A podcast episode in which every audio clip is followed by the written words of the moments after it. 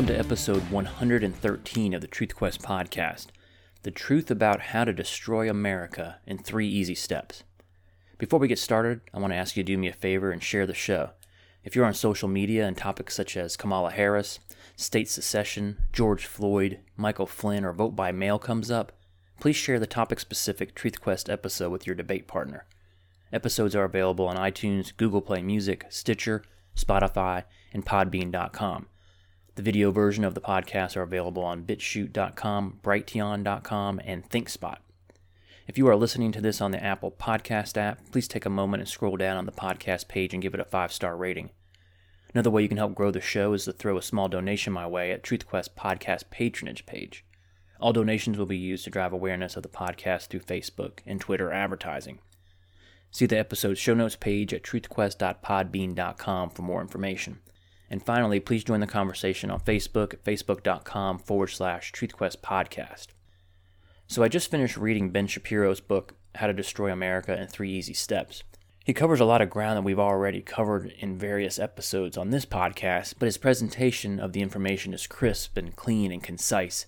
So in this episode, I want to walk through Shapiro's main arguments and add some of my own color commentary. His basic premise is those who want to tear down America, who he calls disintegrationists, employ three strategies, thus the name of the book.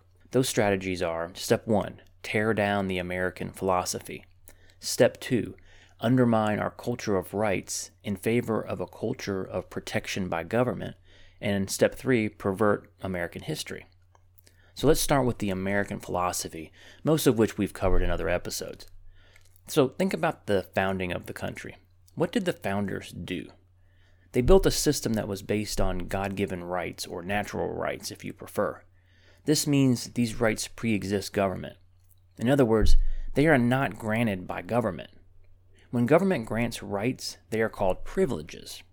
Under the American philosophy, Americans do not need to justify their need to maintain their rights. However, those who want to take away rights must explain why they have the right to do so. The Founding Fathers knew what government gives, government can take away. They knew that rights are not granted by the collective. They also knew that government's primary purpose is to preserve the people's rights, so they limited the general government's powers accordingly. The Declaration of Independence declares rights to be unalienable. All men are created equal with unalienable rights, life, liberty, and the pursuit of happiness, or what it really means is property rights. Then we have the Constitution with clearly defined and limited enumerated powers for the general government. This included the checks and balances that used to be taught in school. You know, the three branches of government, the power of the purse, the power to declare war, the veto power, and the power to override a veto. We've got due process, freedom of speech, association, religion, assembly, the right to protect your property, the right to bear arms for any and no reason. Things like the idea that you own yourself and your own labor, and no one has the right to remove your labor from you for the benefit of the collective without just compensation. All of this is inherent in the American philosophy. Then there was the idea of federalism. You know, separate states, thirteen at the beginning of the country, fifty now. These states are off doing their own thing with the ability to tell Washington to go to hell if they overstep their constitutional bounds. Then we have the system of free market capitalism, which has raised more people out of poverty all over the world than any system ever devised by man. As I said in episode eighty-three, The Truth About Capitalism, it might not be the best economic system, but it's the best one mankind has devised up until now. As we will discuss, the disintegrationists spend an exorbitant amount of time trying to tear down capitalism. And finally, we have the fact that the church and the family were the cornerstone of American life. The founders built a country of laws rather than one of men. They left that behind with the king. What the king wants, the king gets. Not in America. If the king, that is the president, wants something that is against the law or the Constitution, he cannot willy-nilly change the law to fit his needs. The disintegrationists try to tear down the American philosophy, our culture, and pervert our history in order to usher in a new era in which they are in control. They dictate to you what you can eat, the kind of car you can drive, the kind of gas you can put in your car, how many miles you can drive that car, where you work, how many hours you can work, the minimum wage you can receive, what doctor you can see, how much that doctor can charge you, et cetera, et cetera. It's never ending. It's an attractive view, this disintegrationist view, to some, because it allows them to escape personal responsibility. Unlike believers in God, who dictates right and wrong, they get to blame the system for their shortcomings. With the disintegrationist view, there is no compromise. These people are not after the same thing that the rest of us are after. They deplore the individual. They hate a limited government. They are not marching towards a world where we are left alone to live our lives with a very small general government out there taking care of a few enumerated things. They must cram their vision down our throats because it's not popular. It would never be adopted following the normal legislative process. These people want to dominate. They want to force adherence to their worldview. They want power and control. Your only choice is submission, or you will be subjected to intimidation of varying levels depending on the size of the mob. It's best described as a left-wing jihad because you either convert or be destroyed. In short, they want to completely disassociate from America. Let's walk through the three methods described by Shapiro used to destroy America. I'm going to combine his first and second methods into one because they're so similar, tearing down the American philosophy and undermining our culture of rights in favor of a culture of protection by government. It takes many forms. Generally speaking, you see virtue signaling mobs advocating top-down solutions for everyone. Everything done by the disintegrationist opponents is presented as scandalous. Everything is taken to a breaking point. There's constant chaos and angst. The mob creates duties, and they're dictated by the cultural elite. They tear down individuals. Experts from on high replace individual choice and individual freedom. They decrease liberty, and in, in its place put security. So you relinquish some of your liberty, and in return, they give you security. They are shifting us from a culture that asks the question, does government have the right to do that? To a culture that asks, why don't we have the right to do that? More specifically, you see attacks on free speech, the right to bear arms. You see attacks on the nuclear family and church, as well as on free market capitalism. Let's spend a few minutes on each one of those. So let's look at free speech. Nothing exemplifies the American philosophy more. Problem is, the disintegrationists hate free speech. In the name of protecting people from being offended, they want to regulate speech. They create so-called free speech zones on college campuses. How ridiculous is that? The whole country is a free speech zone. What a bunch of morons. They advocate for hate speech laws and regulations, all designed to quell free speech. I hate to break it to you, but hate speech is free speech. That's the point. They want to ban speech that is hurtful or offensive, that hurts people's dignity. Notice how vague all of these concepts are. Who gets to define hate speech? Who gets to determine what is offensive? Not you, I can tell you that for sure. What about the First Amendment? Why can't we have discussions anymore? Why must we always react with rage? It's also effectuated through the cancel culture, mass intimidation, and shaming. More on that later. What about the right to bear arms, the natural right to self-defense? Well, one is ingrained in the Constitution, the other granted by God. The disintegrationists want to tear them both down, to be replaced with total reliance on government.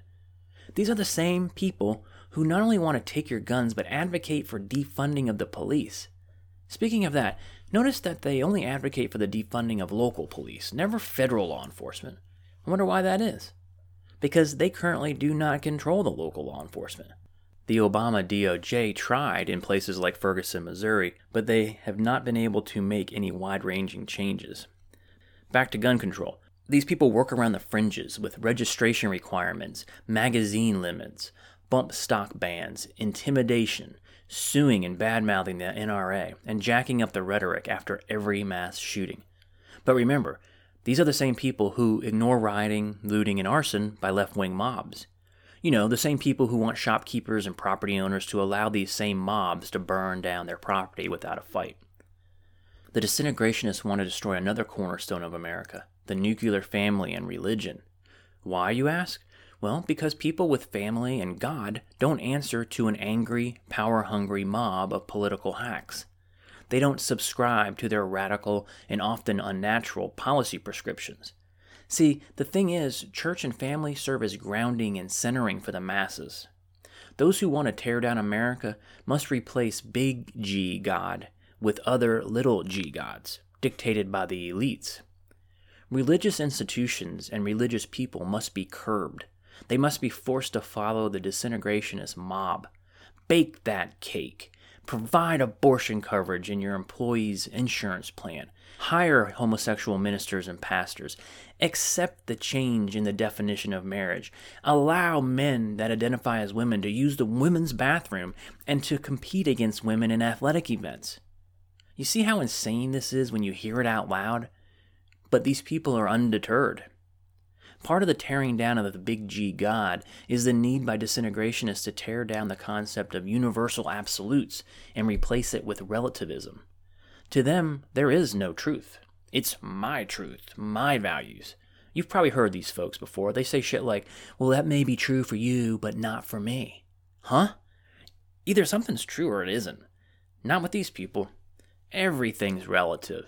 Instead of the universe revolving around big G God's universal truths, it revolves around the individual's feelings, which is really weird considering that these same people are advocates for communal-style political systems like socialism and communism, yet everything else revolves around the individual. I don't think the two philosophies are compatible. On the one hand, individual rights are a challenge to collective power. But on the other hand, these people cannot bring themselves to declare universal truths or absolutes for fear of offending someone in their tribe. At the end of the day, the problem for disintegrationists is freedom. Freedom of religion, speech, assembly, thought, school choice. At their core, these people are anti-freedom and anti-liberty. They are authoritarians, oppressive, they're fascist. Everything must be one size fits all, with the size determined by them. Power and control is the name of the game, with them in control and with them with the power. And of course, disintegrationists must tear down the free market capitalistic system in the name of equality. Equality of income, equality of wealth, just equality of outcome, period. In other words, they are trying yet again to resurrect the failed economic system of communism or socialism, depending on which of these loon bags you talk to. Economic freedom must be curtailed in the name of leveling the playing field for those who are less fortunate. As I mentioned earlier, capitalism might not be the best economic system, it's just the best one we've found up to now. Oh, and please do not be mistaken in thinking that here in America we have free market capitalism. We have a highly regulated economy by all levels of the government, from the feds down to the local. We have occupational licensing requirements, building codes, OSHA regulations, minimum wage laws, health department regulations, labor laws, and on and on it goes. We have crony capitalism, whereby big companies get in bed with government at all levels in order to drive the small guys out of the market. The disintegrationists are working to replace our culture of economic freedom with a culture of economic expectation, which results in a culture of economic tyranny. Again, with a few at the top making decisions for the many, that is communism and socialism. Oh, and don't forget those dastardly entrepreneurs. You know, the people who employ the majority of folks in America in their small businesses. See, they are a threat to the disintegrationist utopia because they are motivated by a spirit of adventure. They go their own way. They don't play by the rules laid down by omnipotent experts. Also, since entrepreneurism requires economic freedom, and because economic freedom is a cause of inequality, that spirit must be snuffed out.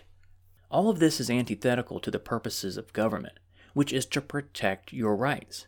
These folks claim the purpose of government is to dispense privileges, positive rights, like government entitlements. The idea of negative rights, that's the checks and balances, the limited government, is cast aside. You see, the greater good is more important than the individual. Individual rights must be put aside for the good of the community. Sounds again like socialism to me. Government has no limits with these folks. Have you ever noticed their answer to every problem is more government? So let me get this straight. They already have a monopoly on coercion and the use of force, that is the police and military, and these people want to give them more power. Brilliant. Equality of rights is not enough for these people.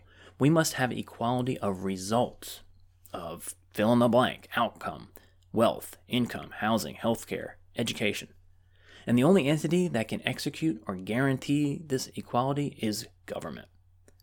So they want bureaucrats with no accountability administering an unlimited government. We are to be ruled by experts. They know what's best. Government knows what's best. People are stupid, selfish, and short-sighted. One of the problems with this philosophy is administrative government kills accountability of government to the people. To them, government is a source of good. The Constitution be damned. The government becomes little g God. It cannot be constrained by small-minded people following the Constitution. Our duty lies in duty to the state. We are sheep, the government is the shepherd. If the government can do anything for you, it can do anything to you. If you are interested in this topic and want to go a little bit deeper, check out some of these episodes that I've produced previously. Episode thirty-six, The Truth About Billionaires. Episode thirty-one and thirty-two, The Truth About Socialism, Part one and two. Episode ninety-six, The Truth About Socialism in America. And Episode fifty-seven, The Truth About Free Stuff. So that covers the first two steps of destroying America. The third is the perversion of American history. Shapiro puts it this way, quote, "Step three in destroying America is convincing citizens that America represents fruit from the poisonous tree, that America was founded in evil," end quote, which we are seeing fully displayed in bright colors here in two thousand twenty as I record this. You know, the unsubstantiated claim that America is systemically and institutionally racist. These people ignore all the good that has come from America and Americans. They focus on what divides us, not what unites us. With these folks dominating the education system, their perverted version of American history has become mainstream. The disintegrationists claim America is either good or bad, and since it can't be good, it's bad. All the time, in every instance. There is no gray. They use history as a wedge. They use it as a hammer to beat anyone who dares to claim America is good or exceptional, over the head with.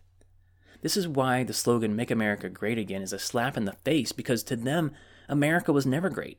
What prominent Democrat said that out loud? Oh yeah, that was New York Governor Andrew Cuomo. The American flag represents oppression rather than freedom. The Confederate flag means only one thing, racism. Never mind the fact that it's called a rebel flag for a reason. The national anthem is the anthem of white supremacy and oppression and imperialism. They blame the present on the past. Everything goes back to slavery, racism, and patriarchy.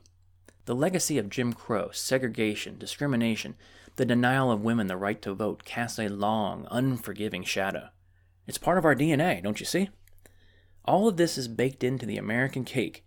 You cannot get rid of it no matter how hard you try. You must understand that America was founded in evil and sin. In addition to slavery, we have the treatment of the American Indians, we have the industrial exploitation of workers, and the corruption of millionaire and billionaire industrial barons. You know, we have the founding of the nation in fourteen ninety-two when the West invaded the Americas with all their disease, exploitation, and death. And in sixteen nineteen, the arrival of slavery to America. The treatment of the Native Americans demonstrates the brutality of Western civilization and free markets. They ignore the history of the Native Americans. They ignore the history of the Democratic Party as well. America is the only place that was violent and unfair.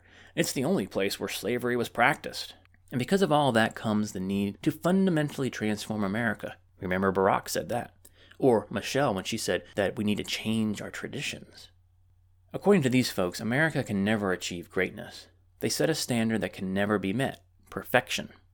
Then when perfection is not met, it attributes all problems and historical sins of America as the cause. It's quite sinister. The net result is the system must be torn down. We must realize that all the promises of the Declaration of Independence and the Constitution are lies. Keep in mind, all of this angst and rewriting of history and cancel culture and rioting is not about fixing the problem because, as they will tell you, America is unfixable. The disintegrationist history explains everything but fixes nothing. Don't you understand? America is irredeemably divided and can never escape her past without dismantling her founding principles. America has been, on net, terrible for her citizens and terrible for the world. The true goal of the disintegrationist history is to, quote, "to suggest a continuum between America's birth and sin and her current ills," end quote. They downplay or ignore all the progress we have made. Every modern-day problem in America is traced back to the founding. The founding might be fourteen ninety-two or sixteen nineteen or, heaven forbid, seventeen seventy-six, or what other random date these jackwats come up with. They all point back to the past and scream racism. Then you never have to actually debate your policy prescriptions. You get to yell at, name, call, threaten violence, and intimidate anyone who disagrees with you because the nation is horrible to its core. And anyone who disagrees with this ass-backwards historical perspective is equally as horrible. That's why you see such levels of hysteria from your seemingly normal friends on social media. That's why you see marginally mentally ill people shooting at peaceful assembly of Trump supporters like what happened in Fort Mill, South Carolina a few weeks ago.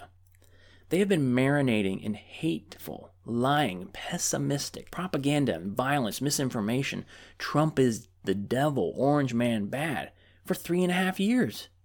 And rather than turn towards God and worship Him, they choose to worship at the altar of wokeness, or at the altar of abortion, the environment, the Democratic Party, or some other idol. The removal of God from the public square has caused serious harm. The truth to them is America achieved greatness, power, and peace in spite of her founding principles, not because of them. So how do these disintegrationists effectuate their strategy?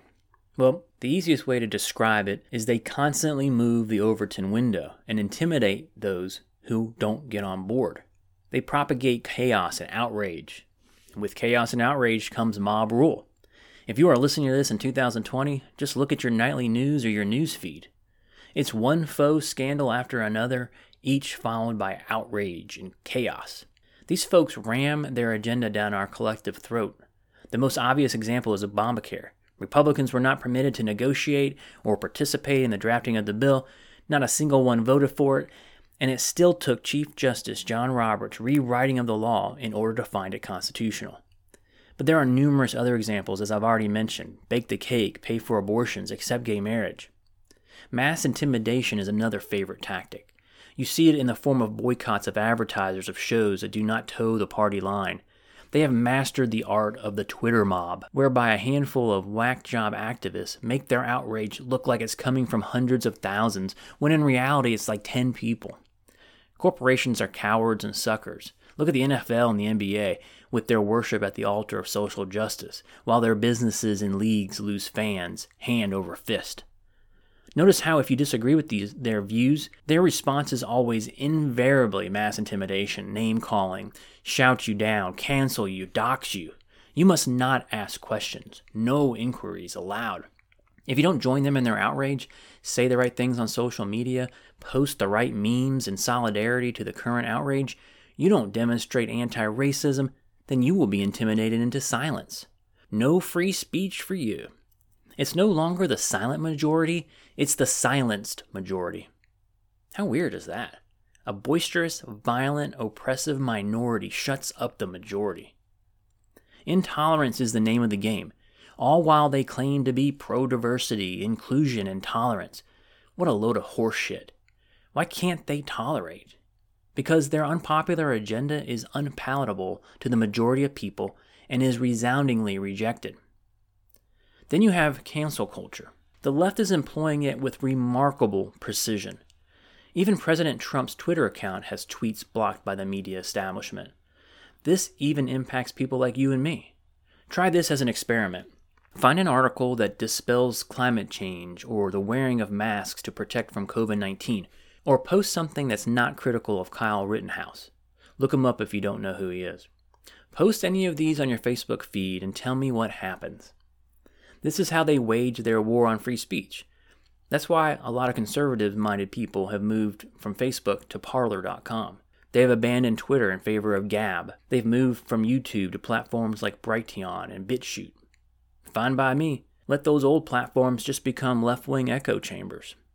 Anytime you express an opinion outside the three by five card of allowable opinion, you better be prepared to find yourself as the recipient of a verbal shaming. You're narrow-minded, small-minded, repressive, intolerant, anti-women, anti-children, anti-old people. You're a bigot. You're cruel. You're uncaring. You're heartless.